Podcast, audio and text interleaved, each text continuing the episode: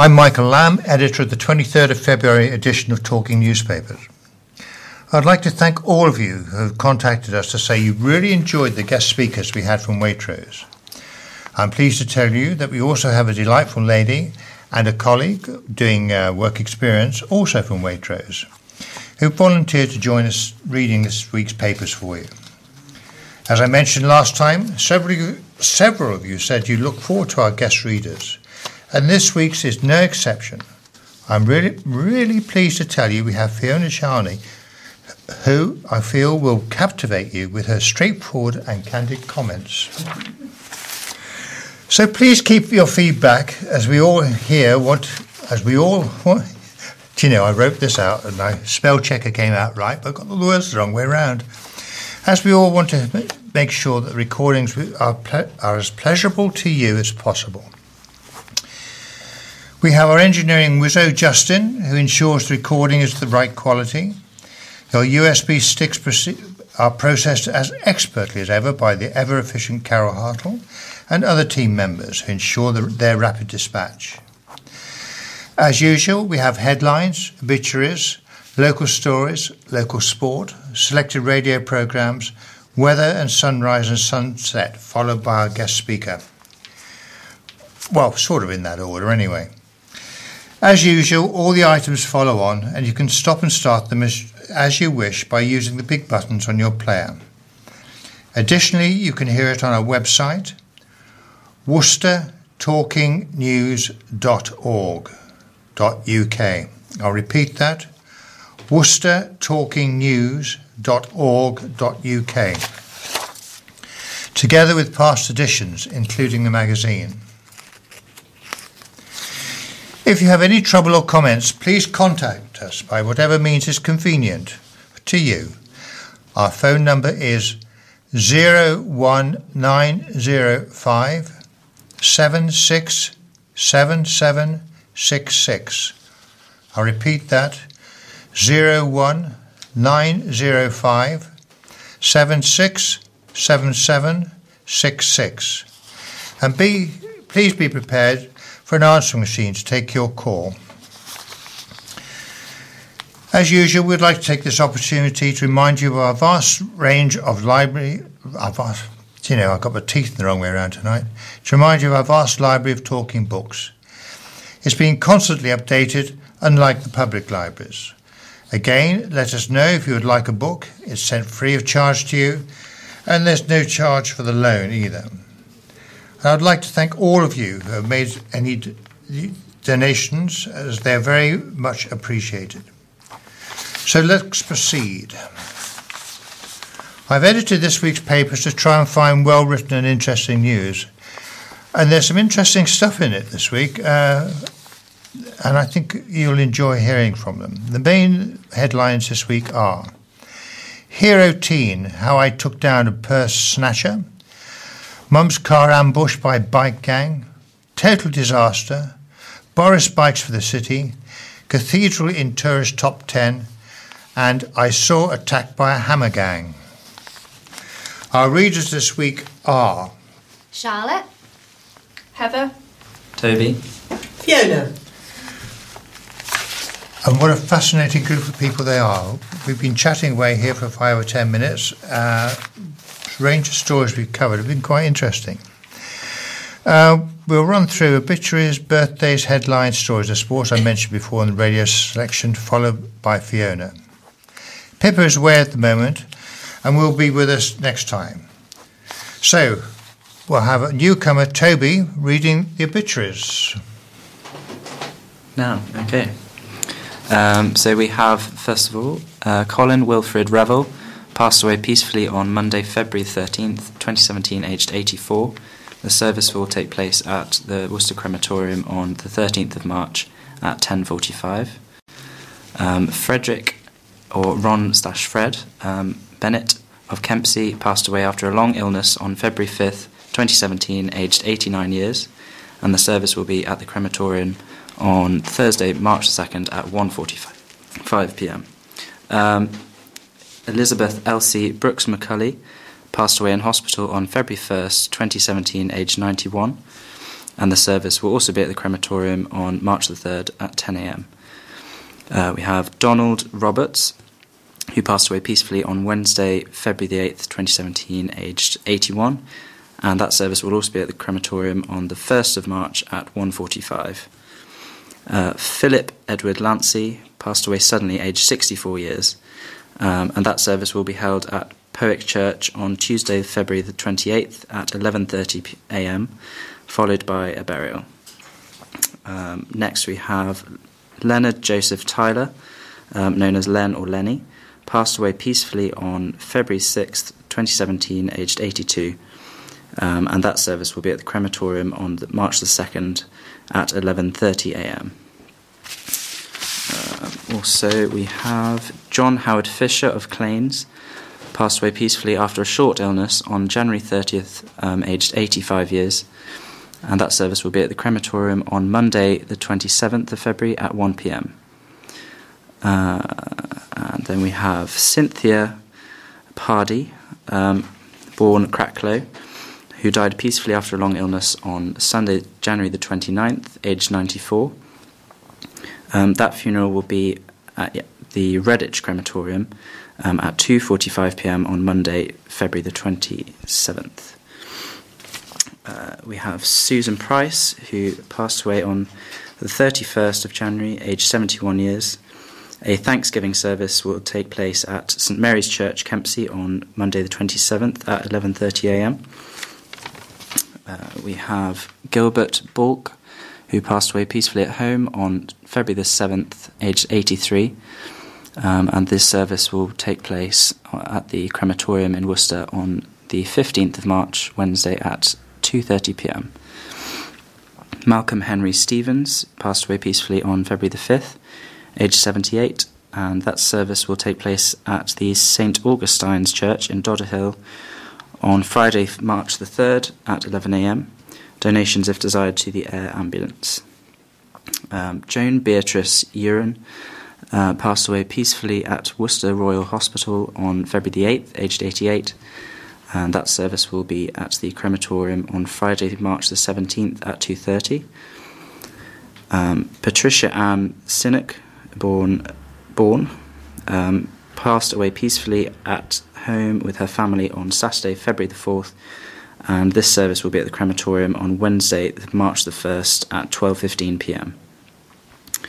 Uh, Richard Baz Weaver passed away in Cornwall on February the 14th, um, aged 60. And that funeral will take place at the crematorium on Tuesday, March the 2nd at 3:15 p.m. Norma Irene Grace Beeman, who passed away peacefully at Cadmore Lodge Nursing and Retirement Home on February the 5th, aged 87. Her funeral service is to take place at the Wyre Forest Crematorium on Tuesday, February the 28th at 1 pm. Maisie Jean Chambers passed away peacefully on 29th of January, aged 90. Um, Sybil Gloria Sherwood passed away peacefully on the 10th of February, aged 86. And her funeral service will be at the Worcester Crematorium on the 28th of February, Tuesday at 10 a.m. Um, Bernard or Bernie Bosworth passed away peacefully at Worcestershire Royal Hospital on 2nd of February, aged 80. Uh, his service will be at the crematorium on Thursday, March the 9th at 12:15 p.m. Vivian Mary England passed away peacefully at home on February the 10th, aged 62, and another service at the crematorium on March the 7th at 2:30 p.m. Uh, Minette Marchant passed away peacefully on the 30th of January, aged 97. Uh, her service will also be at the crematorium on the 24th of February at 2:30 p.m. Uh, we have Norman John Busby, who died suddenly on February the 4th, aged 80. Uh, his service will be on at the crematorium in Worcester again on Monday, the 20th of February at 4 p.m. Beryl Lewis passed away on Monday, February 13th, aged 95, and her funeral service will take place at St Mark in the Cherry Orchard Church, Bath Road, um, in Worcester on February uh, the 22nd on, at 1 pm. Terry Waldron passed away peacefully with his family at his side on February the 1st, aged 70, and his funeral is at the Worcester Crematorium on Friday 24th of February at 11.30am. And finally, Ina Cosnett of Pershore, who passed away on the 6th of February and uh, in hospital with her family at her side, aged 80. Well, well done, Toby. I, I put Toby in at the deep end then, and he's never read anything out aloud for so long, and talking to a microphone, very nerve wracking, and so well done indeed.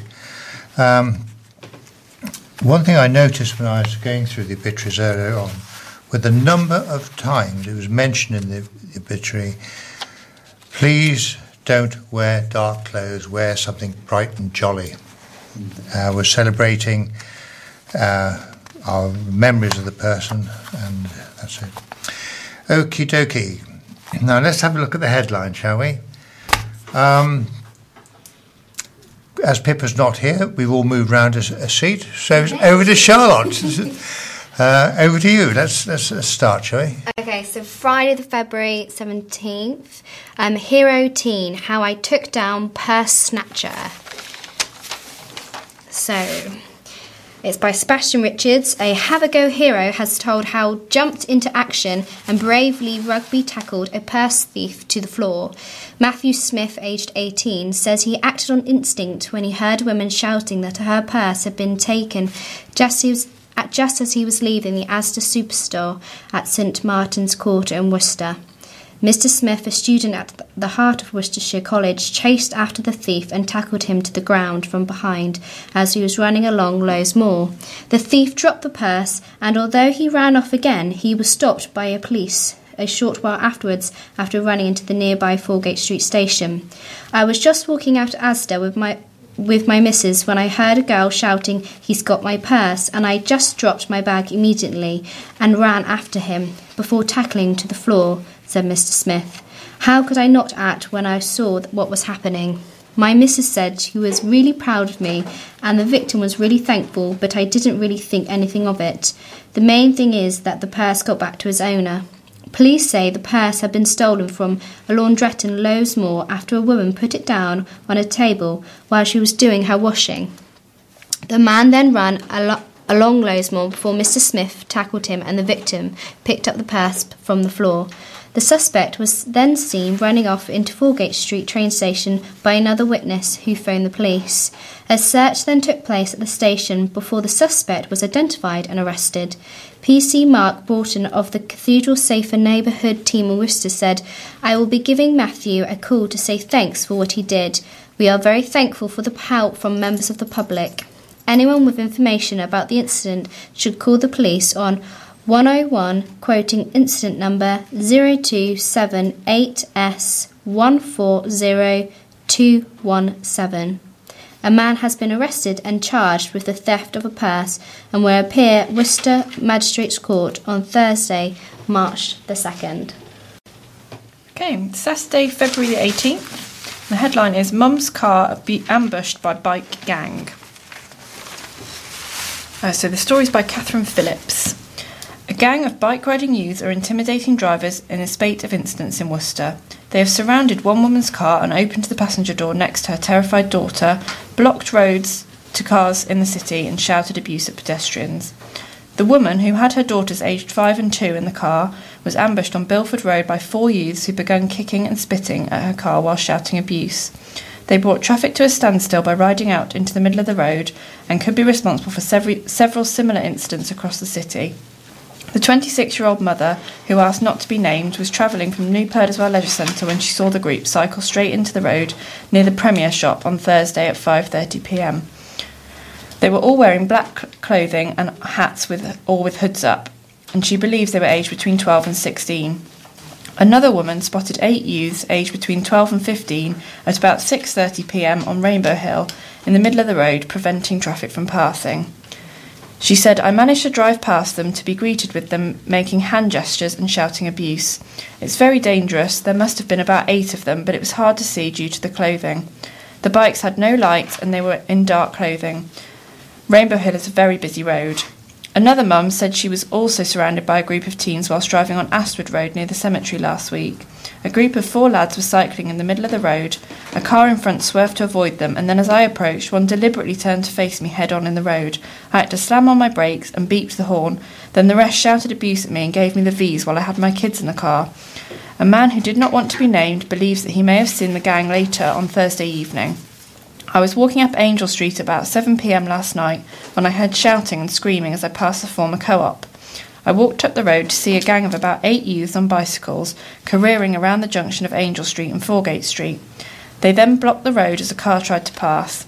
They slowly made room as the car inched between them. As I passed the youths, a couple of them were shouting and swearing at a woman who had come over to speak to them about their behaviour. I was shocked at the ages of the youths. One of the ringleaders looked very young. Their language was pretty offensive and they were very aggressive. They clearly would have int- intimidated some people. Police patrols will be looking to identify those involved and will be contacting schools. Kevin Purcell of the police force said, We are now moving into half term. If you are a parent, please be aware of what your children are doing. These are described as young teenagers. They put themselves and others at risk. If caught committing public order offences, they are likely to be dealt with in a manner that could result in a criminal record. Okay, so I have Monday, the 20th of February, and the headline is Total Disaster. Uh, warnings that the super village will kill shops, close, close schools, and cause jams.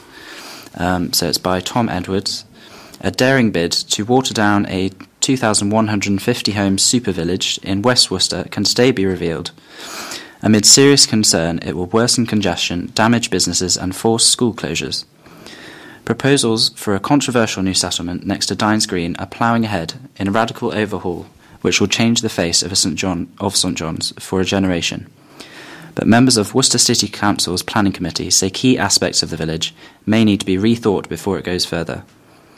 The massive project includes a shopping centre, primary school, 10 huge traveller pitches, sports facilities, a community hall, offices, takeaways, and more but questions are being asked about the viability of St John's Retail Centre if the new vision becomes reality. Worried councillors also say there are three existing primary schools nearby which face a battle for funding and are regularly undersubscribed, with a new addition likely to only make matters worse, to make matters worse only, without the split infinitive. Um, the super village, um, known officially as the West Worcester Urban Extension, has already had a glut of developers draw up planning applications for separate parcels of the site off the Bromyard Road. The applications will technically be decided by Malvern Hills District Council as the site sits yards over the boundary, but Worcester City Council is being consulted on each one. One outline planning application for 150 homes, covering 7% of the site, has recently been submitted by, Spen- by Spenhill Developments Limited. Councillor Alan Amos said if we do this on a piecemeal basis, it's going to be a mishmash. It will be a total disaster. I want reassurances about how we're going to deal with congestion, traffic, parking. If we do a bit here, a bit there, I've got real concerns. St John's councillor Richard Udall called for a proper bus service in the area and said he had serious school fears. Schools like Dines Green, St Clement, and Oldbury Park primaries are underutilised and undersubscribed. A fourth school in the area will undermine, underfund, and destroy our existing ones, he said. Councillor Chris Cawthorne says, Why build another school when we've got half empty ones in St John's? And what about the impact on the St John's shopping area? The City Council is not objecting to the 150 homes bid, but is asking planning chiefs in Malvern for it to be consulted on all future planning application for the site. Headline from Tuesday, February the 21st is Boris bikes for the city question mark. It's by Tom Edwards. An ambitious bid to ease congestion around Worcester could be launched, modelled on London's famous Boris bike scheme. In the capital, people can pay £2 to pick up a bicycle from special docking stations around the city, using them to move around and park up securely. Now an attempt is being made to launch it in Worcester in an effort to get more cars off the road, ease pollution, and encourage tourists. The hire scheme was introduced to London streets by the, the then Mayor of London, Boris Johnson, in 2010, earning him the nickname Boris Bikes. The idea has come from Councillor Richard Udall, who says that clogged roads, tight boundaries, and pleasant views make it the perfect place for a trial. The Worcester News can reveal how the suggestion has led to an enthusiastic response from Worcestershire County Council, which is prepared to investigate it. There is also a hope that the sponsors can be found to fund docking stations dotted around the city. Councillor Udall said, a few docking stations in the city centre, the riverside, the university, in public parks but such as Cripplegate and in the countryside centre would help promote cycling, improve fitness and be good for tourism. I believe such a system would be useful and could generate much needed income for the council. He also said County Hall had a legal duty pr- to promote health and it could be a big winner in easing car jams. The proposal, known as Worcester Bikes, has led to a positive response from leading politicians. Councillor John Smith, Cabinet Member for Health and Wellbeing, said, From a health perspective, we'd be quite prepared to look at it. It depends on where you would want people to cycle to the university, into parts of the city, and then back around sounds like a good idea. We'd certainly be prepared to look at this. In London, there are a whopping 11,500 bicycles available at 750 docking stations, each one situated between 300 and 500 metres apart. The Boris bikes have had more than 57 million journeys, and last year it rose 5% to hit an all time record of 10.3 million. It also comes at a time when Worcestershire County Council is looking to install more cycle lanes down what it calls key corridors. That's a fascinating story, isn't it? Okie dokie. Wednesday, February the 22nd.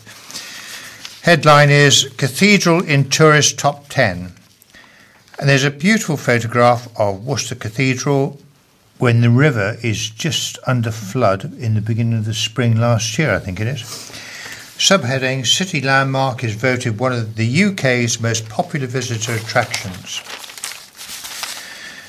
The top 10 attractions are the Lake District, Peak District Hills, Brighton Pier, Hadrian's Wall, Newquay's Beaches, Scarborough Beach, Royal Air Force Museum at Cosford, Durdle Door, no, I've never heard of that place, uh, Worcester Cathedral, and 10th Equal, uh, Lynn Beaches and Falls.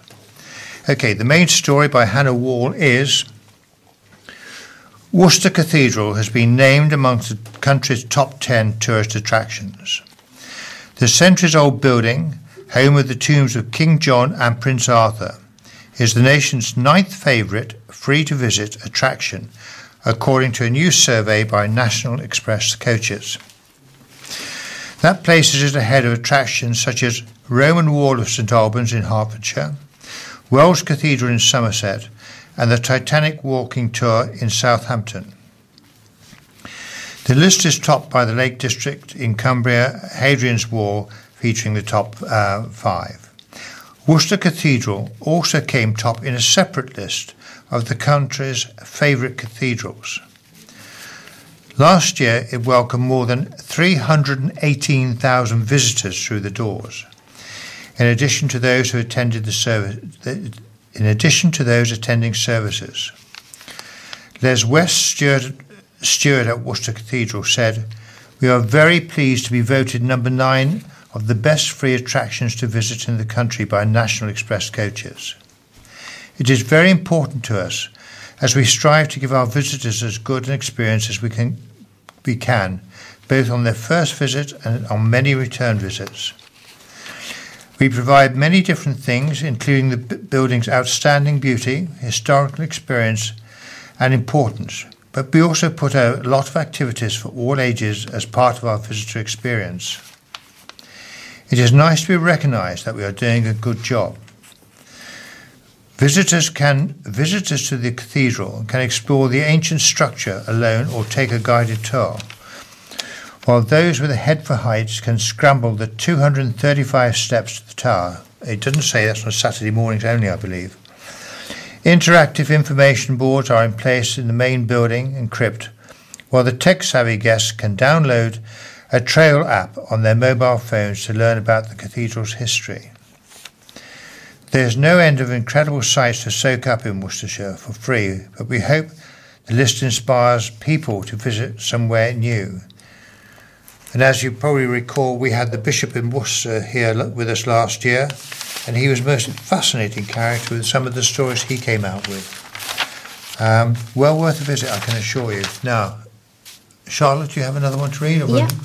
Thursday, February 23rd. Uh, I saw Attack by Hammer Gang by Sam Greenway. A man was attacked by a gang carrying hammers and screwdrivers in Worcester. The incident happened at about 9:20 p.m. on Tuesday evening at Back Lane, South Barbourne.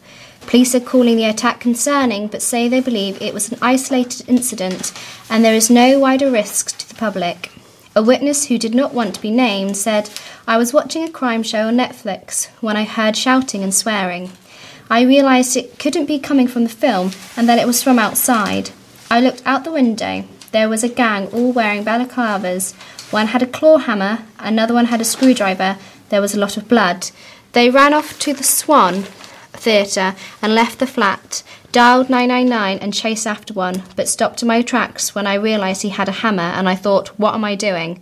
The police arrived. There was about 15 to 20 coppers. I have never seen so many police in my life. The witness said the road was closed until around 3:45 a.m. on Wednesday when the road was reopened by police. Police say they responded to reports of a public order incident in which seven men are reported to have assaulted a 23 year old man, leaving him with minor injuries.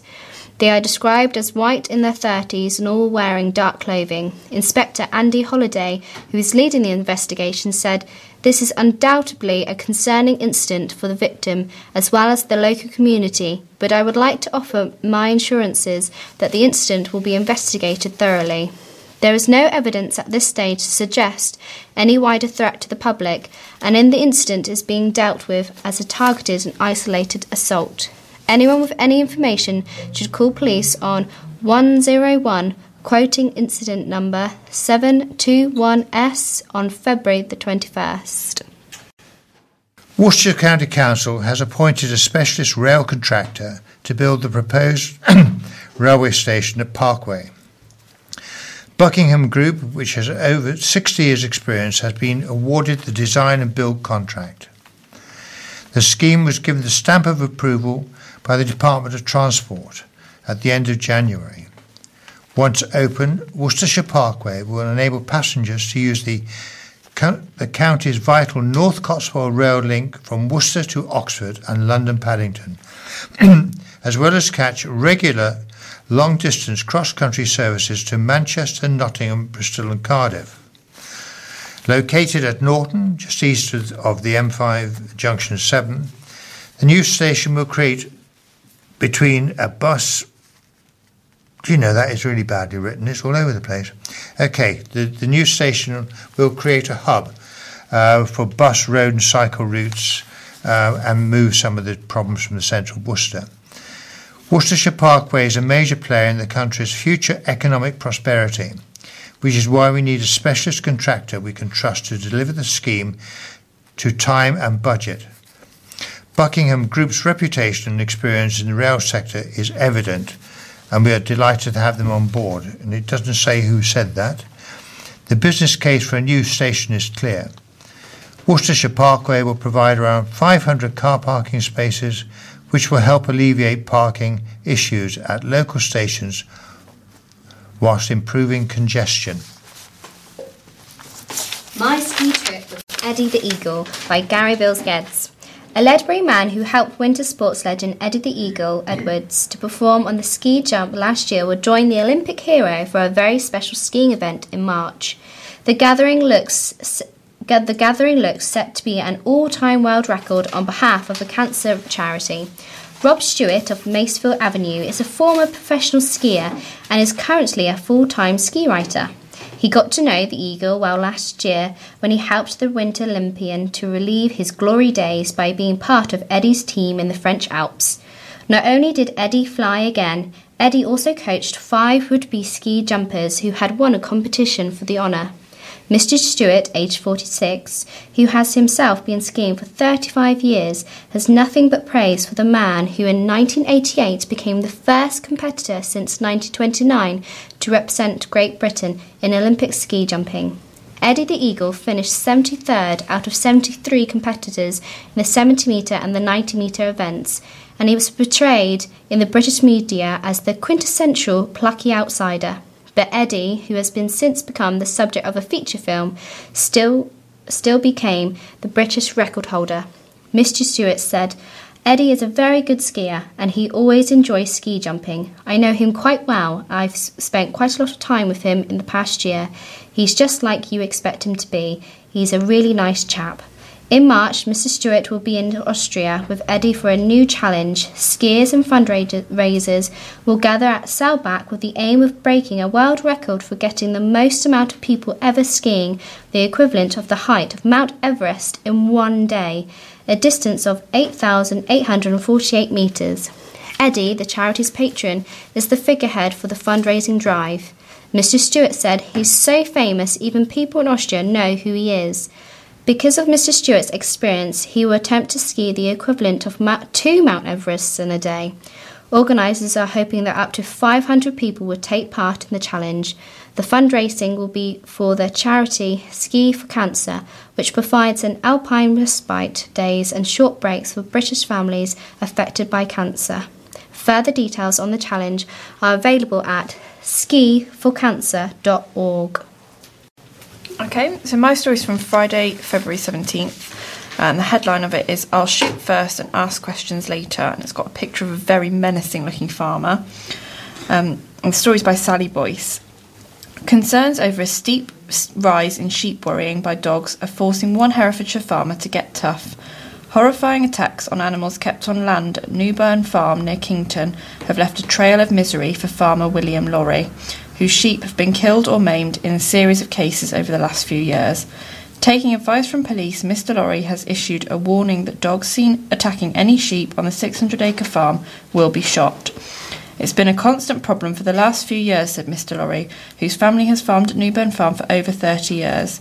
The most recent case of sheep worrying has persuaded him to take a tougher line. This is the first time I've felt compelled to issue this warning, he said. Since, since Kington has expanded, the problem has got worse. There have been a wave of similar attacks across the county, and dog owners have been urged to keep their pets under control. While he has absolutely no intention of walking his land carrying a gun, he said he would reserve the right to shoot any loose dog chasing sheep in his fields. People have suggested not putting sheep out there, but that is really not an option, he said. While the farm was in a unique position because of its close proximity to the town, he said that the problem had only developed in the last few years. Mr. Lorry reported a recent case of two terriers attacking his sheep. Four sheep had to be put down and others were maimed, he said. The flock was absolutely terrorised. When we went in amongst the sheep, they grouped around us for safety and they were terrified. Okay, so my story is entitled You Saved My Life um, and it's about someone who had 27 heart attacks in 24 hours and who has said he owes his life to medical staff at a Worcester hospital. Uh, Ray Woodall, taken ill during a walking football match in Kidderminster, says he would not be here today but for the brilliant staff at Worcester Royal Hospital in Worcester. The 54 year old was told by the medics they had never heard of anyone dying so many times, yet living to tell the tale. He has since been reunited with the team which saved his life, including cardiologists, the ward manager, a healthcare assistant, radiologist, staff nurse, and a specialised cardiophysiologist. He felt a slight chest pain on December the 17th last year while playing for Hartshill Strollers in an over 50s walking tournament, walking football tournament in Kidderminster. A spectator called 999 and Mr. Woodall was given morphine strapped to a stretcher in his kit and taken to hospital in Worcester. During his stay, he had two stents put into his artery through his right wrist. As he continued to suffer heart attacks, his family were told he might not make it through the night, and that even if he lived, he might suffer brain damage. The team, led by cardiologists Dr. Deepak Goyal and Dr. David Smith, um, gave Mr. Woodall coronary angioplasty. Mr. Woodall of Wednesbury said, I'm so grateful for everyone at the Worcester Royal. They were brilliant with me. Um, and the consultant interventional cardiologist um, Deepak Goyal, says we are proud to provide a 24 7 emergency heart attack service for Worcestershire and our neighbouring c- counties. The team of six skilled staff were activated and called in out of hours so he could be treated immediately with an emergency procedure to reopen his blocked coronary artery via a tube passed up through his arm. He had unstable cardiac rhythms requiring defibrillation prior to the procedure, and despite successful procedure, he suffered multiple cardiac arrests, needing further multiple defibrillations and required further stabilization treatment and intervention, including insertion of an aortic pump device via his leg. The doctor says he was mobilizing after 48 hours and discharged after just six days, and we are delighted to see he has made such a good recovery. Um, and then he praises the merits of the local service, um, without which he may not have survived, saying chest pain is not a symptom to ignore. Um, and then we have matron Claire Alexander and cardiology staff nurse um, um, saying that uh, they're very glad to see him back in such great shape after a short period of time. Yeah, sorry. My um, story comes from Tuesday, February the 21st, and it says the headline is Man Texting on the Motorway. The story is by James Connell. A banned driver was texting on his mobile phone and ignored police as they tried to pull him over on the motorway at Worcester. Convicted robber Lorenzo Genus was spotted by police looking down at his mobile while driving southbound between junctions 6 and 7 of the M5. The 25 year old had already admitted driving while disqualified, without insurance, failing to stop, and a handheld mobile phone offence when he appeared at Worcester Crown Court. Genus already had three convictions for driving while disqualified. He had also been banned from driving until February the 17th, 2019, and had to complete an extended driving retest because of a dangerous driving conviction. Police had spotted him driving a Vauxhall Astra. Charles Hamer, prosecuting, said they overtook him and they noticed he was using a mobile phone. He had it in his right hand, and as far as they could tell, he was either reading a text or typing something. Officers indicated he should stop, and both vehicles left the motorway at junction 7, but Genus pulled back onto the motorway. The car was being driven erratically and narrowly missed another vehicle. Genus had 28 convictions for 67 offences, including three convictions for robbery, theft, burglary, and going equipped. Kevin Saunders, defending, said, There's no shying away from the fact that this defendant is heavily convicted. Judge Dooley said, For someone so young, you have an appalling record. I'm going to take a chance, and you won't get another one. You are not fit to be on the roads. He sentenced him to five months in prison, suspended for two years, and extended his driving ban by another 12 months until 2020. What an amazing story. If I was there, I would lock the judge up for passing a lenient sentence like that, but never mind. Let's follow on the road aspect, shall we? Headline is No Link Road until 2030. And this is uh, by two sparring politicians, Ken Pollock and Councillor Udall. And so you can imagine the fun in the council chamber when this was going on. I'll start. A leading politician says he expects Worcester's Northern Relief Road to be complete at some stage in the future, insisting the County Council's leadership does want it to happen. Councillor Ken Pollock, Tory Cabinet member in charge of infrastructure, has reignited the debate about completing the city's ring road by saying the leadership support the idea. But he says it will have to wait beyond 2030 and that it will cost twice as much as the 70 million bid for the dual to dual the Carrington Bridge. Proposals for a northern link around Worcester emerged in 2010 when the council revealed drawings showing a new crossing near Beverly Island. But the cost estimated at well over 100 million at the time led to County Hall focusing on other road improvements, including the current 45 million dualling of most of the A4440. A campaign to get the Northern Link in place has grown since then, both from frustrated commuters and County Hall's opposing Labour group.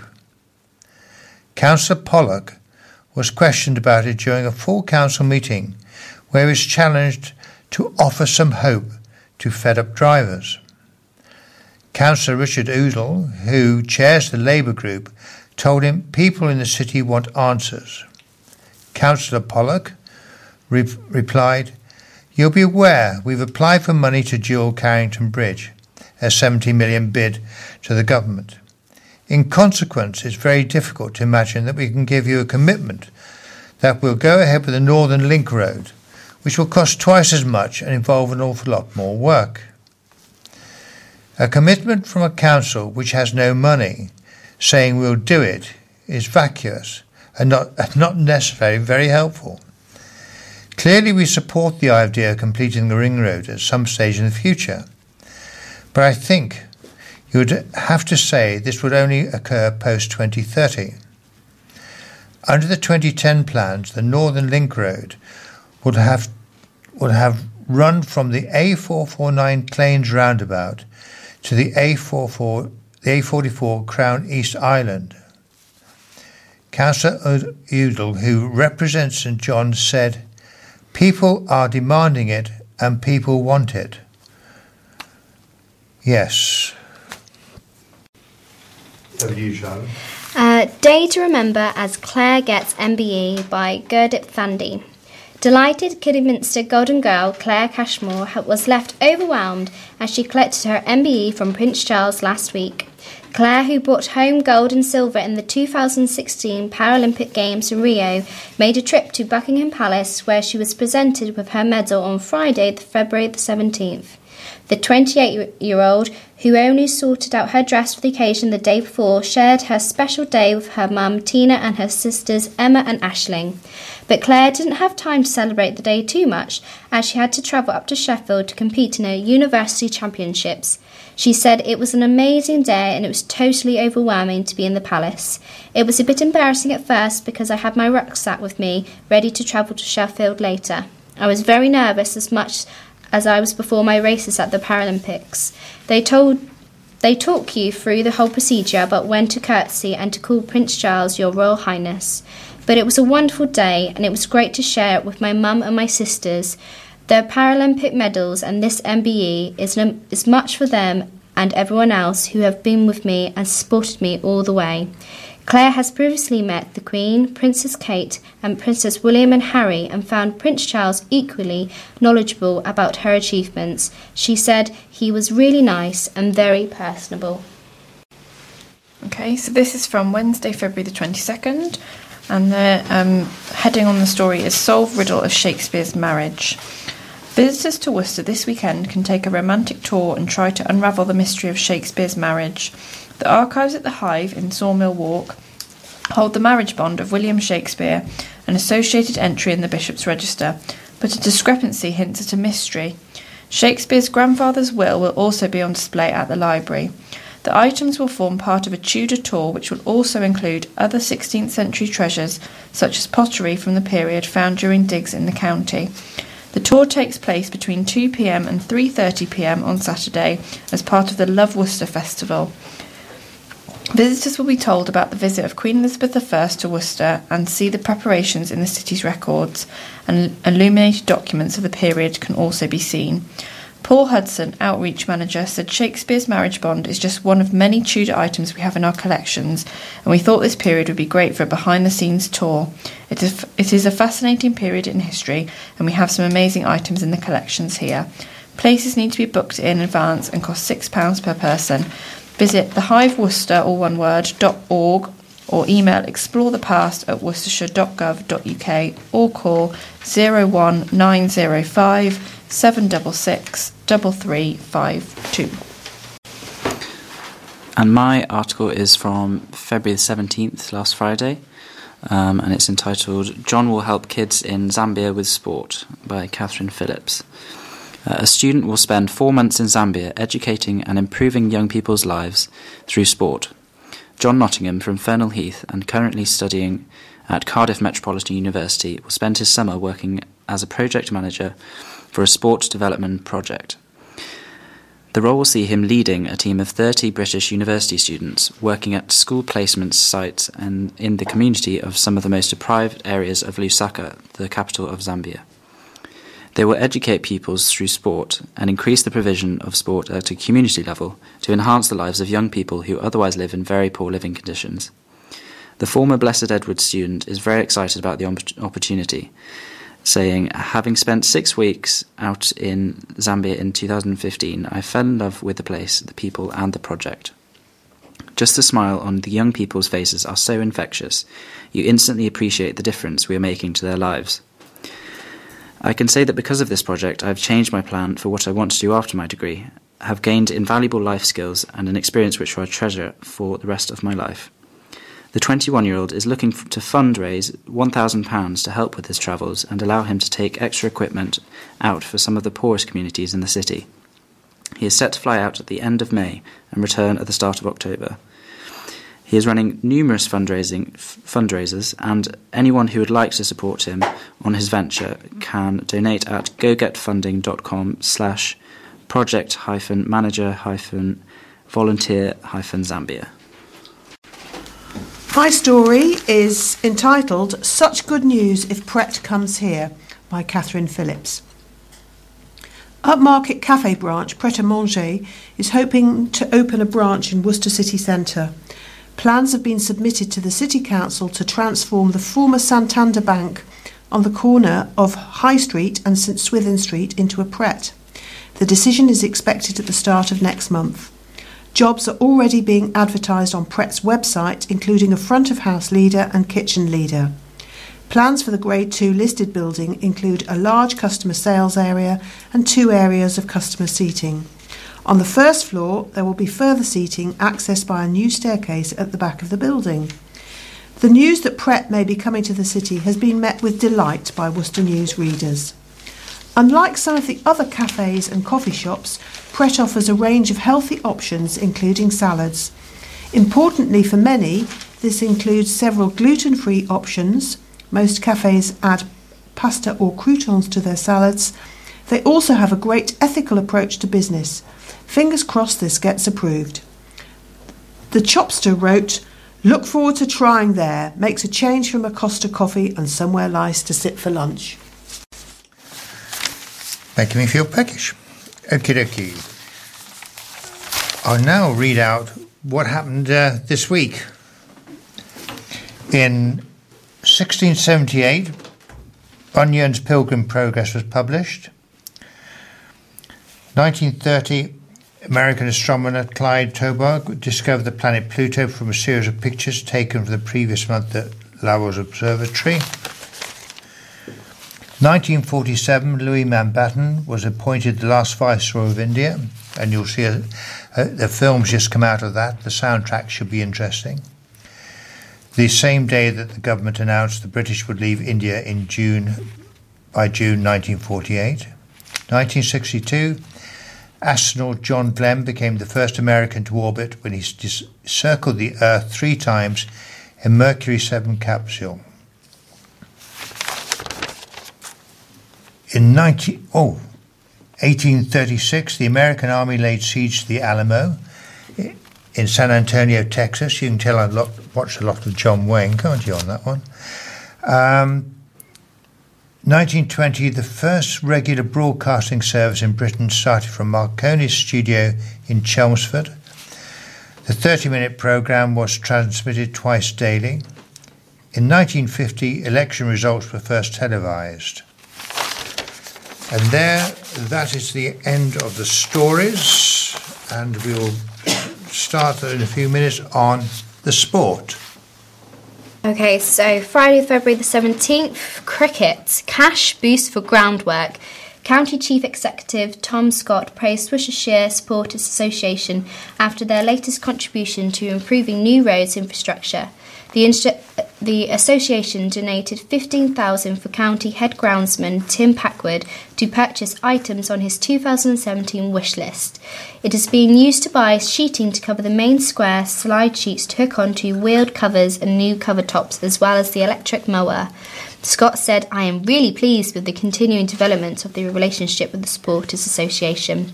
It is a worthy cause, and I've insisted their money is spent on the infrastructure around the ground. They are continuing to invest in areas of the ground that really need updating, and I am very pleased with the way it is going. The most recent donation has contributed to Tim's list of things to do, and they should be um, reorganised for the good work they are doing. Packwood said, As I do every year, I come up with a wish list for items that are required. I'm very grateful they've come and, and said that money is available. Association Chairman Andrew Jenkins said, We've heard Tim was looking to replace, uh, replace or bring in certain items, and we were pleased to be able to contribute towards the sheeting and the new mower. We will always do our best to help out where financially possible with any project infrastructure at New Road subject to the approval of the committee, and it is good to have flourishing relationship with the club. Okay, so this one is titled Wheeling to Victory, and it's from Wednesday, the 22nd of February. And there's a big picture of the University of Worcester's Wheelchair Basketball Society team. Um, national wheelchair basketball champions from Worcester are gearing up to wheel all the way to Manchester for a chance to retain their title. They are joining up with fellow University of Worcester students and staff for a fundraising challenge to push wheelchairs on treadmills for up to eight hours in a bid to cover the 111 mile distance to the northwest city. The self funded university team need the cash to pay for the trip to the British Wheelchair Basketball University. Okay, so my article is entitled Stars Happy to Be Underdogs. It's about the new Seven Stars netball team for the uh, University of Worcester. Um, head coach Mona Gerrard says she is happy for Seven Stars to take the underdog tag in their debut Vitality Super League campaign. The University of Worcester Arena professional netball side begin their first season with a trip to defending champions Surrey Storm today at 7pm. This is taken from the 18th of February, um, Saturday. Um, the eagerly awaited evening encounter at Surrey Sports Park, Guildford, will also end more than four months of preparation for Stars, who launched last summer. Gerrard says she is excited for her players to make history for the Worcester based club and hopes they get off to a positive start. Assistant, assistant coach Sam Bird, um, the other coaches, and I have been preparing for this moment for just over four months, she said. I'm excited for the club and the girls who are going to make history playing the first ever game for the Seven Stars. But what I really want is for the players to be really com- competitive as a group, and the only way we can do that is by getting the individuals in the team to give everything they have got for each other on the court. Fellow new franchise Wasps are 5 to 2 favourites with Sky Bet to win the regular season, while Manchester Thunder, Surrey, and Team Bath are also tipped to make strong challenges for the title. But Gerrard, who won 68 caps for Australia, believes it is difficult to predict who will finish in the top four, but that it will be a really competitive season. Um, she says, I guess the history in the competition gives Surrey an advantage in terms of how long they've been in the franchise and they've got the systems in place, but I'm happy to take the underdog tag. England international Laura Malcolm, 25, will hope to overcome an ankle problem to lead the team after being appointed Stars skipper. My story uh, is from Thursday, the 23rd of February, that's today, um, and the te- headline is National Last 32 for Blessed's Basketball Boys.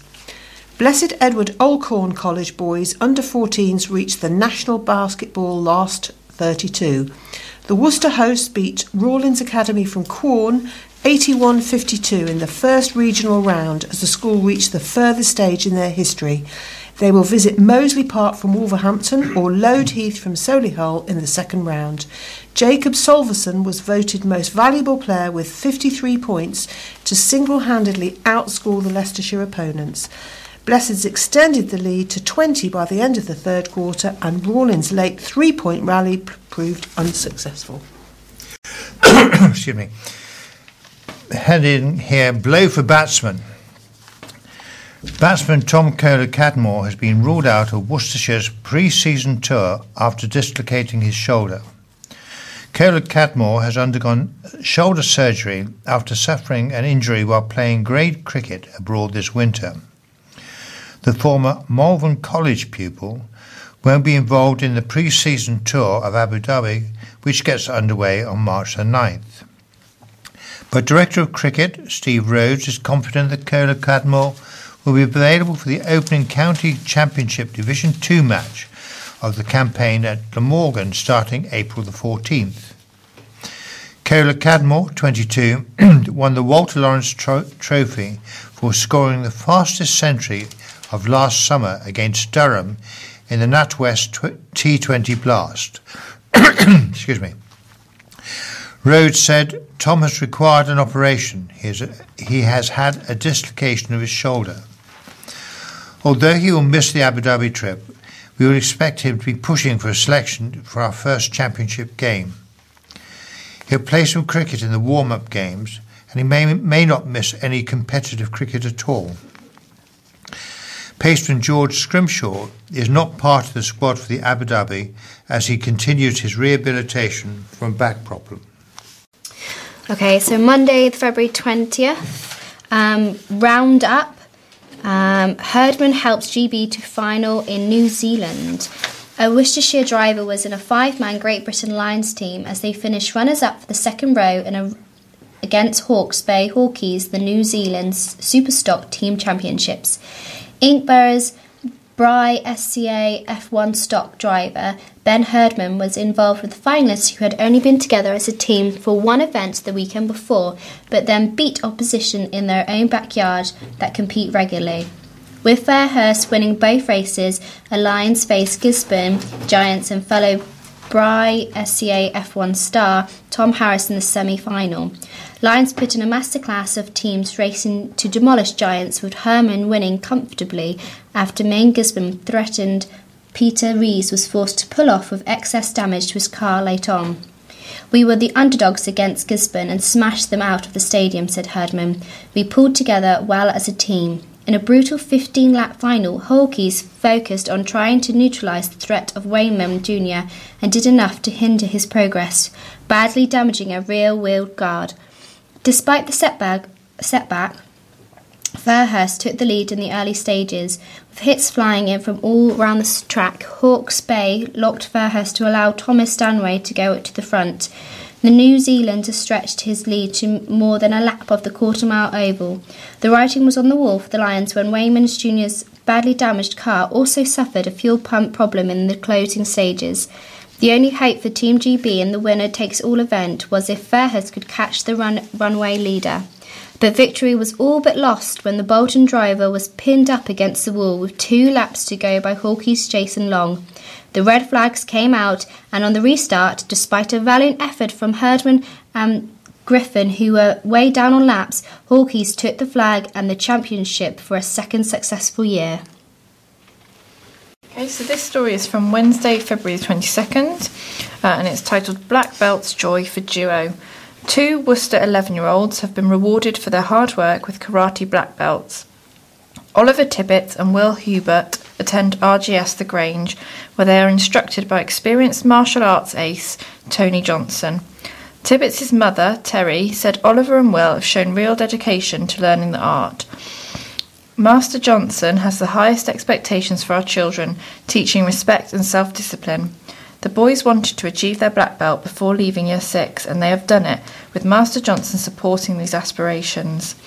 Hubert's mother, Victoria, said what started as an after school club has developed into a popular, well attended club with many committed children working towards their gradings. Oliver and Will began in year three, working from white belt all the way through to their black belt. The boys are over the moon with this achievement. It is wonderful for their self esteem and confidence. The black belt requires both physical and mental strength and endurance and is very demanding. Oliver and Will are very grateful to Master Johnson for his continued commitment and travelling across the country to teach his classes to students in Worcester, Wales, and Formby.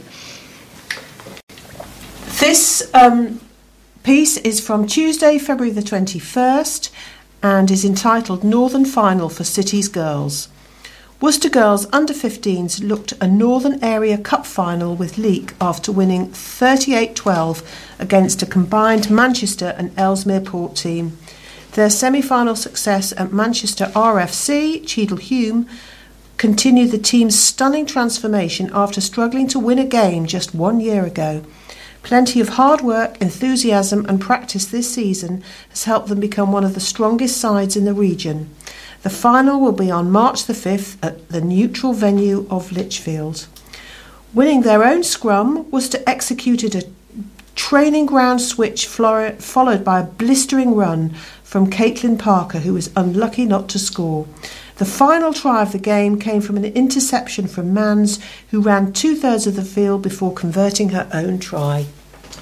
Well, thank you, Fiona, for that. There was a wide selection of sport this week. Let's now go on to our radio, shall we? Uh, let's start with Charlotte again on for Saturday. Okay, so Saturday the 25th, um, I've chosen uh, Radio 3 at 6 pm. Um, it says Opera on 3 live from the Met. Um, and it's a version of The Little Mermaid fairy tale, but with a very dark undercurrents. Dvořák's Rusalka is justly celebrated for its haunting song to the moon. The Met's new production stars the first, this fine Lativa soprano, Christina Opolopoulos, as the water nymph who yearns to become a human in order to earn the love of a prince, with American mezzo Jamie Barton, winner of the 2013 BBC Cardiff Singer of the World competition, as the witch. Um, Sir Mark Elder conducts this glittering ear masterpiece. Okay, so uh, Sunday the 26th of um, February, uh, I've chosen at 9 pm on Classic FM everything you ever want to know about classical music. Um, ahead of tonight's 89th Annual Academy Awards in Los Angeles, Catherine Bott showcases classical composers who have won Oscars and or BAFTAs, from Korngold, Copland and Arnold to Philip Glass, Tas, Tan Dun and Richard Rodney Bennett. I chose that because I don't really know anything about classical music, so I think that sounds quite interesting. Um, the one I've chosen is from the 27th of February, which is Monday, um, and it's also on Radio 3. Um, it's the essay Burgess at 100. Um, it's on at 10:45 p.m. Um, so Radio 3 continues its celebration of the polymath Anthony Burgess with five essays by fellow writers, some of whom knew him in person. Uh, the essays offer personal as well as critical insight into why Burgess is such an important literary figure, and why most of them make reference to A Clockwork Orange. It is staggering to find out how many other pro- projects um, Burgess worked on. He was, for example, fluent in 10 foreign languages, an expert on both James Joyce and William Shakespeare, and composed music for Yehudi Menuhin. What a man. My programme is on Tuesday, February the 28th, um, and it's actually a programme that's on every morning at two minutes to six in the morning. And it's only on for two minutes. It's got to be the shortest programme um, on the radio, and it's called Tweet of the Day. And next Tuesday, it's the house sparrow, and it teaches you to identify all the different birds. And I really wished when I was younger that I'd bothered to listen to my parents. So I shall be listening to the house sparrow next Tuesday at two minutes to six. That's interesting. We've got a family of house sparrows who just sort of found our bird feeders, uh, but we don't have any starlings, and I haven't seen much starling in our garden for years. Okay, uh, Wednesday, March the 1st, and don't forget, February's only got 28 days this year, so into Wednesday the 1st. I'm going to cheat, I'm going to have two here. Um, 12.04 on uh, Radio 4, Bob Marley survived assassination attempt, and that sounds jolly interesting. And then my other one, totally and utterly different, still on the musical theme, is at 6 o'clock on the Asian Network, 6 a.m., Tommy Sandhu with chat, guests, and Bhangra hits. And they're really good. You want to try it in your car, really, and wind the windows down. It really upsets people in traffic jams. That does. Okie dokie. Now, here we have an interesting point coming up, and Fiona's already going red, waiting for the introductions. Now, guest speaker time. I've known Fiona for a number of years, and I've always been amazed by her stamina. I could go on for hours telling you what she's done, however, she'll get totally embarrassed. So, all I'm going to say is that apart from being an achiever, she's a very reliable deliverer for which many people are extremely grateful. Over to you, Fiona. Thank you. Well, I've lived in Worcester. I think I've lived in Worcester for longer than you, actually. I've, I've lived here for 31 years now. and um, How old's Hannah? She's 30. Yeah, about the same. About the same. Yeah. And um, so I've lived here for 31 years. Um, I've had four children that have been all born and brought up in Worcester. And I was, when I first moved here, I was a health visitor. Um, and so I worked in the um, Tolladine, Warndon, Ronkswood, that kind of area. And then I was an NHS manager for many, many years. Um, I stopped doing that shortly after I had my fourth child because it was just too hard. And since then, I have run a business with my husband. Um, but I've always had a few other things on the go as well. And um, I'll tell you about two of them. About uh, 10 years ago, or 8 years ago, there was a, um, a surgeon that works at the Worcester Royal Hospital who had children at the same school as my youngest. And um, he asked me if I'd help him raise some money for a new breast unit in Worcester. And I said, yeah, I'll do that. As if, you know, when someone says tea or coffee, oh, I'll have a tea. I, I, without even thinking about how difficult the job was going to be. And the reason we wanted a new breast unit was because when the new when the hospital was built, which is about I don't I can't remember now, it's about 18 years ago now, I think, there was no provision in there for breast surgery. Most people went to Birmingham to be looked after. And so um, in in the intervening years they'd employed three breast surgeons, but there were no facilities in the hospital. So women that went with um, a breast lump, I say women, there's the odd man as well, but women that went with a breast lump had a journey of about two miles around the hospital. They had to go to this department, take their clothes off, do that, put their clothes on again, go and see the radiologist, take the clothes off, put the clothes on again.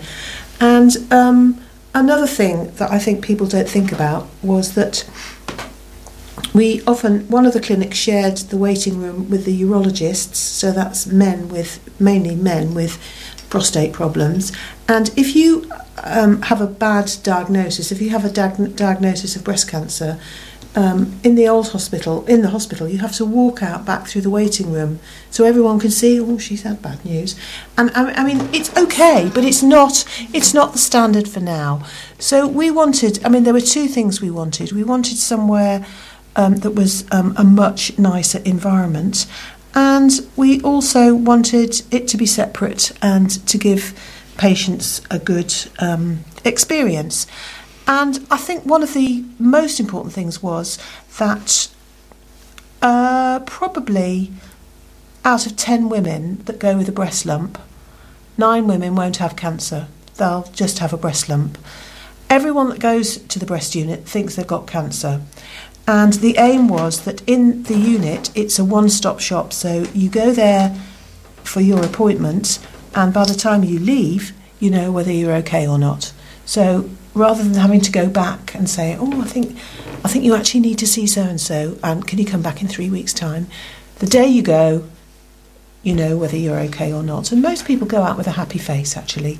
So we set about um, raising the money that was needed to build this new unit, and it took us a very long time. The newspaper were absolutely fantastic, um, and we started really just before the recession. So, first of all, the recession hit us, and Worcester's a small place. Worcestershire's a small place. It's not a rich city, and we've also got quite a few well established charities in Worcester that all of us support. So, I don't think any of us would not support the hospice. Acorns for children.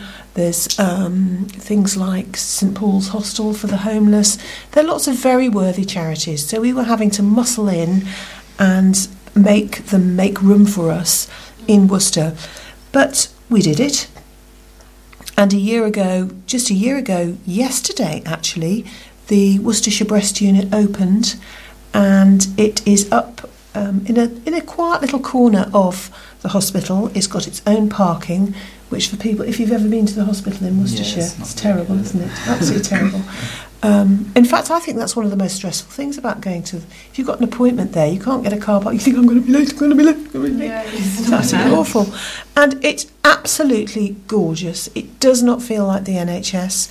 Um, all the, I mean, I don't know why the NHS only use white or pale green paint. I mean, you know, co- and and for It's example, what- scary when you walk down the corridor. It's and you see terrible. it. I feel scared. I feel scared when I go into the hospital. You see, it's quite pale and it's like, Clinical. Yeah. It's just not like that. And we've got um, all the soft furnishings in the waiting areas. They're all comfy chairs, and they're all different colours, and they're all round table uh, next to tables. There's a coffee machine, fresh coffee machine. You can have nice coffee. There's a telly on. Um, it, it's just lovely, and the whole place feels absolutely fantastic. So we raised a million and a half pounds Wow. and got that done. So I was really pleased with that. Um, and the other thing I was going to tell you about is being a magistrate. So I I started. don't tick it off my list. I started um, being a magistrate about ooh, 12 years ago now. I can't remember why I did it actually, um, but that's a very interesting bit of my life. In fact, I was magistrating today, and I do two areas of work. Um, I do criminal work, so we see. Um, I mean, every magistrate's a lay person. I'm not a soli- I'm not a lawyer. I'm not a solicitor, and it's really uh, when I say rough justice by your peers, any three sensible people can be a magistrate. You obviously have um, a legal advisor there who um, can tell you what, whether what you're doing is um, lawful or not, and you have a book of guidelines. So, I mean, you can't send somebody, you can't do things that are inappropriate, but you do have guidelines about what uh, you can, you can, what punishment you can give to people, and most of the people we see. I mean, I was doing a criminal court today. Um, most of the people have had very, very sad and tragic lives. I'm not making excuses for them. There's some very naughty boys around, but they've often come from families where the um, you'll probably see this being a teacher. Um, so, for example, if you are, I remember very clearly this actually. There was a boy that was about 22, and he and his girlfriend were moving into a flat together um, because I think they were having a baby or something like that, and they hadn't got enough money to furnish the flat. So, dad says, I know what we'll do. We'll go out in my van and we'll go to PC World and we'll nick what we can and then we'll sell it down the pub. Now, most of us listen to our parents for advice, and if that's what you get from your father, what what hope is there for you? What hope is there? Then you got yeah. And the other problem that we see, and I saw a lot of this today, is that um, there are the problems with drugs and alcohol are absolutely endemic. I don't think people have any idea how much people drink and people and, and the drugs that are available every everywhere. Um, and I'm sure I'm not the only one that notices that um, something that I think's happened in the last few years is that people openly smoke cannabis in the street now, don't they? You Yeah, can smell it. You can yeah. smell it. You, you can walk down. I've walked down several streets since moving here in September, and I'm like, I actually think they are smoking that. They are. right there, and I'm Yeah. like, how is that possible? I'm like, I'm surely there is going to be like a policeman or something going to walk around the corner, and but you can just smell it. If you stand in the right place for too long, you can almost get high without smoking anything. Yeah. Yes. Yeah. But it's um, again so, it, and a lot of people are are very very sad, and if they've had um, a, you know a, a, a, heroin habit that has meant that they have to, you know, it's they say it's a full time job to feed a serious heroin habit, a full time job pinching, stealing enough stuff to um, feed your fund it, habit, and so uh, we don't also you find that people bounce in and out of the court system and they probably then bounce in and out of A&E and they bounce in and out of social services and there's no there doesn't seem to be a, a, a, a, way of sorting out their fundamental problem so that they can then go off and live um, a, a sensible life. So I saw one young man today, and he was probably only 29. He was um, a, a crack cocaine addict, and he was living in St Paul's Hostel.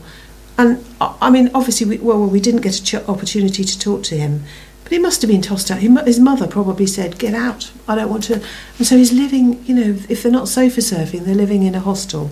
And you know, when you think about all your life with Yeah. your very mother, sad. uh, yes, Very sad. it's really, absolutely really terrible. And the other area of work I do is family work. Um, there are t- two sides to family work.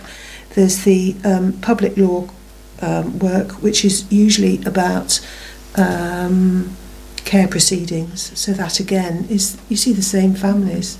You see the children of those drug addicts that have their children taken into a care, and then they have often have them adopted. And one of the saddest things that you do is um, you'll see a mother who comes to court with, um, and she will probably have had a baby within 24 hours, and you say you are not taking your baby home, your baby's going straight into care. And even though you wouldn't leave a dog with that woman, uh, seriously, it still breaks your heart because that woman has just had a baby and you're saying you can't take that baby home. And the other thing we see is um, families that have split up and are separating and they can't sort out arrangements for both parents to see their children. And we see lives today that are so complicated. It's not just, I mean, you know, it's not unusual to see a mother that's got four children, four fathers, every other father's got children with, you know, it's just a mess, really. And I often look, I feel quite cynical when I say this, but I think to myself, well, what do you expect? You know, if you if you have a baby, I'm not saying you almost have a. Uh, I, You have a duty of care. yeah, you have a duty of care, Duty of and you care to can't. look after that. Yes, and you can't just have a baby and say to the father, "It's my baby." You can't see. No, you can't. You need to think of. You need to think of the child's well-being and think of. It's not at the end of the day. It's not you. It's the child, and the child should have equal opportunities to see the mother and the father, Absolutely. not just the mother. And it's you can't just be biased if you're the mother. You need to think of not yourself. You need to think of the child because if it was you, you wouldn't want to just see your mum. You would want to see your mum and your dad. Absolutely. But you tend to see lots of people just be no, you can't see your dad, or the other way around. But my, I was talking to my daughter, who's um, the, the, the daughter that's a, that's a teacher, and she said it's um, um, it's okay making Mother's Day cards because most children have got a mother. But she said in her class only two children live with their father. So when it comes to Father's Day, well, they just forget it. Or Grandparents' Day, because lots of children live with the grandparents. Grandparents, yes. Well, yeah. So that's been a very interesting aspect of my life, and I think it's very. This sounds trite, and it sounds, um, and don't take this the wrong way, but I think it's very easy for us to um, live a life where we don't see th- that large section of society, and there are a lot of people, and we get into our nice cars and we go home and we have what we, we go to Waitrose and, we have, and we pick something nice for supper. Yeah. And that is not how people live. Yeah. Do you know how much people get if they're on um, benefits? It's about sixty pounds a week, isn't it? I think it's £150 a fortnight. Yeah, So, it's not much. no. Can you imagine living on that? I think if you had a small child as well, Yeah. had to clothe the child, have water, hot water in the house, electricity. What about? I was talking to somebody else about um, prison visiting and how they felt about prisoners, and uh, in fact, it was Sir Nick, and he's coming back on in March to be talking about that. What about education? Are you finding that the people that are coming up before you are educated enough to a read and understand the rules of life? Can they read and write? Simple things such as that. Well, we had one um, young man today that obviously couldn't read the report that had been written about him. He couldn't read it. Um, but um, you get people from a huge, a huge variety actually um, of, of people, but many people are have a, a, a many people you see in the criminal courts have got a low standard of education. They haven't. They've often um, um, not gone to school very much. I don't think. And they come from a lot of them come from families where, I mean, I used to see this when I was a health visitor. That uh, you, you'd see a six-year-old child saying, "I want to go to school today, please, mum." They were the ones that were saying, "I want to go to school," and the mothers were the ones that were saying, "Oh, don't bother today, love." Or when they have to leave school, they're like, "But I want to stay. I want to stay. I want to stay here." That's Yeah. that's bad, isn't it? That That's is where the system sort of failed them a bit, and they Terrible. yeah. If they'd been made to go to school, what, how different could their lives have turned out? I've got so many questions here that uh, I think I might overstep the mark if I ask some of them. You can Um, ask. Based on my experience with building houses in the Walworth area of London, and we actually had to weld the doors shut on the communal laundries we're building in these flats because the children were putting cats and dogs in, in the dryers and killing them. We couldn't get anybody to clean them out afterwards, so we stopped people using it. Terrible. We we basically closed. No, I, I, we mustn't pick on this. Okay, um, I've read Jeffrey Archer's book books about when he was in prison, and he found there that half the people in prison were either dyslexic or Yes. autistic or or whatever, and couldn't read, and they're coming out of school unable to read, and so if you get the cycle of parents not helping the children, are we in a vicious spiral going downwards? I don't know. I don't know. So you said you were um, an NHS manager, a, a health visitor. Um, you missed a bit out there, Fiona. I think, haven't you?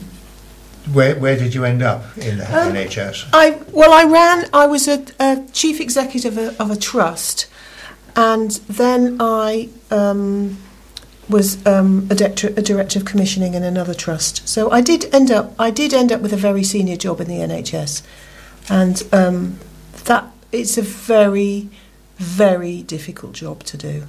Very difficult job, and I, and I know they get a lot of flack, but it is. Um, it's really difficult to manage all the competing priorities. That's important because we, we read here all the headlines of the newspapers, and it's a difficult thing sometimes to understand what you're reading in the sense is it a newspaper headline to sell newspapers, and how does that actually reflect the truth of what's happening? And for you to say, we do our best, we have a limited budget, we're trying to do our best. And that's great to hear because the newspapers are calling, you, calling the NHS rubbish uh, we can't do this, we can't do that. And so it's difficult for, let's say, the reader of the newspaper or the listeners to our programme to understand the balance. And that's why I'm pleased you just said it's very, very difficult. Well, it is very difficult because I think that we want, we expect more and more and more from the health service. There are more and more um, treatments that we can have. We're all living hugely longer. I mean, it's multifactorial. I mean, there's a lot um, in the press at the moment about social care. And if you take yourself, if you take go backwards 50 years, we mostly lived near the rest of our families. So when Granny got old, I mean, A, Granny didn't live till she was 90. Granny was dead at 75. But when she was in those days, I mean, they, in fact, didn't people used to live something like the, the state pension age was brought in at 60 and 65 because the average person lived two years longer than that. So we were only doling out for two years. That's why it's broke. But but when when people got old, they lived near their families, and their families cared for them. But nowadays, we're not. I I mean, we're not usually in a position to do that because most of us don't live near our relatives or don't want to. or don't want to, mm-hmm. and we don't live in. We don't. I think the culture's changed where we don't want to, but we also don't live with housing being so expensive. We d- we're not in a position to say, "Come and live with us, Granny." Yeah, you don't necessarily have a spare bedroom, or you know, these days mums tend to go out to work, whereas 50 years ago they may well have been staying at home. They don't have the time to care for. Even my mum said to me now, like, I'm coming to live with you. like, I better get a room ready. Yeah. Okay, okay. It's interesting. So what are the general criteria uh, to be a, for JP? Are you interviewed or do you Yes, apply or they do what? interview you. They do interview you. They um, they're two. They're t- you have w- one um, interview where they kind of weed out the people that want to hang people. You know, the real nutcases. but basically, basically, they've got a huge range of um, people that are magistrates. Anyone can be a magistrate, providing you've got the, providing I think that you can demonstrate that you're um, non-judgmental, you're not um, prejudiced against um, different sections of the community, because you do see all sorts, and that you can, um, you've got the decision-making capacities to make a proper decision. But it's great because they're you you turn up and there are always three of you, and you you see different people every time, and you meet a huge range. I mean, they're teachers, headmasters, people that own uh, takeaways, post offices, electricians, firemen. on the thing with you. Yes, yes, yes. So you're deciding on like people's potential sentences and things, Yes. and whether they. Then do you decide if you, if it's more serious to go to the Crown Court, or does somebody else decide that before it gets to you? Sometimes we decide if someone has been, if we do a trial, for example, Yeah. and then we decide information comes out and we think that they've been so awful that we our sentencing powers are not sufficient, we will send them up to the Crown Court for sentence. But we sent someone to prison today for um, breaching um, an, a, a, a probation order.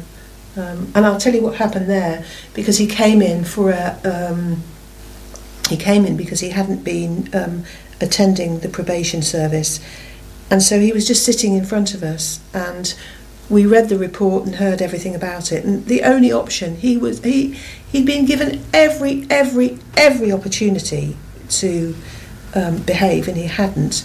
So we knew we were get, we went out into our retiring room. We knew we were going to send him to prison, but he's sitting right in front of us. He's not in a dock. So we had to get the legal advisor out. We had to get the um, security guards from downstairs. They had to hide outside the court in case he decided to run away. And then we went back in and said, We're actually going to send you to prison. In they come, clink, clink. And off he goes. Your own safety, Well, no, because because potential. But, well, he wasn't going to do anything, but he was taken straight into the other side, then into custody. So he you're- knew it was happening. He You're knew not was in like a sort of proper courtroom. Yes, thing. we are. Yes, we are, are, but you are. When I say he was sitting in front of us, he was just sitting at a table like Yeah. you are there. But we sit on a bench. I mean, it's, we're known as Yeah. the bench, really. But eh, when when when you've got time. Um, y- you can all apply to be magistrates, Oh, that sounds really and interesting. I don't know what the most. think I'd do it. You No. wouldn't. No, I, I just I think some of the cases I wouldn't like to hear from my own mind. I- I just don't think I would like. I, personally, I just wouldn't want to hear some Can of the cases. say, I don't want to do that beyond that case? No. Mm. It's your turn, you're up. Yeah, you don't know what you're going to get. You get the you get you don't know what you don't know until you get Yeah. there. Occasionally, you know somebody. That's that's And then are you not allowed to be on the panel? Or do you still have to? you do, you, you you would um, you see the list, you check the names, and Okay. if you know Like a anybody, you don't do it. You don't Yeah. do it. Yeah. But I had a case once. I don't know whether I should say this, but I will. um, I remember. Um, uh, my, I said to you earlier on when we were having a coffee, I've got a naughty daughter. And, um, anyway, this this young man was um, in court, and he, I think he was. Dr- it was not anything major, but he was driving a motorbike without L plates, and you're supposed to wear use L Yeah. plates until you've, you know, he wasn't a wicked. And I looked at him and I thought, we were halfway through and I thought, I know you. then I looked at his name. Then I thought you stayed at our house before now. oh my gosh. But by that time it was too late. Too late. Yeah. And um, so I just did it and hoped he didn't recognise me. But it's just you and you think, Well, that happens though with Yeah. parents though. Half the time, my mum, you can walk down the street with my mum, and then I can be like, "Oh, the so and so," and she's like, "No, they haven't." I'm like, "Yeah, they have. They have stayed at our house when I was like 16." So Yeah. it does happen. it does, it does. This is getting rather interesting. I think we've got to move on. Fiona, that was really good. Thank you. That's- really we, Thank we, you. we covered a lot of stuff there, and everyone. I wasn't going to say any questions, but I think we, everyone's got the question down. Okay, well, Yeah. thank you very Uh, much please, indeed. You can come again if you like to. Well, thank you for asking that. I've It's- got anything else to talk yeah, about? it's fun. Um, Can cross that bit off now. Thanks. Thank you. Okie dokie. As you know, I always pass on uh, your thanks to our guest speakers, and I'm pleased to tell you that Sir Nicholas Lechmere ends his term as the High Sheriff of, of Worcestershire in March, and he and I were talking the other day, and he said he'd like to come and read again. So I know you all liked him. And Tom from Waitrose wants to come back as well, and you'll be pleased to know he used to be a church reader. He'll shoot me for saying that. His mum used to sort of mark him points out of ten for every time he did it. So, if you've got any requests for um, um, a, a, special guest, please let me know. We, we, need it. I've got a few in lined up, but um, we'll see what happens. Okie dokie, weather forecast and sun times. Did I say sometimes or sun times? But sun times. Needless to say, we cannot guarantee its accuracy. Best to say, the weather, wrap up well before you go out. It's going to be overcast, jolly cold, possible rain, windy, and it might warm up a bit if the sun shines for a few days. Sunrise around seven o'clock, and you notice it's rapidly now. It's about an hour earlier than it was last time we spoke. Sunset at five thirty. I'm not plugging, but please don't forget Dolphin Software are looking for volunteers to test their new software they are developing for you. I've played with it, enjoyed it, and it's jolly good stuff, and I think you will enjoy using it. Don't worry about getting there, they're happy to come to see you. If you're interested, call Simon Kitchen on 01905 754 577 or leave a message with us here and we'll uh, pass it on for you. Well, that's the end of this week's recording, and I'd like to thank tonight's reading team and our production team for later on and for all doing an excellent job. Please keep the feedback coming in. It enables us to make a recording that's a pleasure for you to listen to and for us to make. Our thought for the day is treat others how you would like to be treated. I say that every time I do it, but that's what the essence of living, I think. So it's a goodbye for, for now from me, goodbye from Charlotte, goodbye from Heather, goodbye from Toby, and goodbye from Fiona, and goodbye from me. Thank you, team.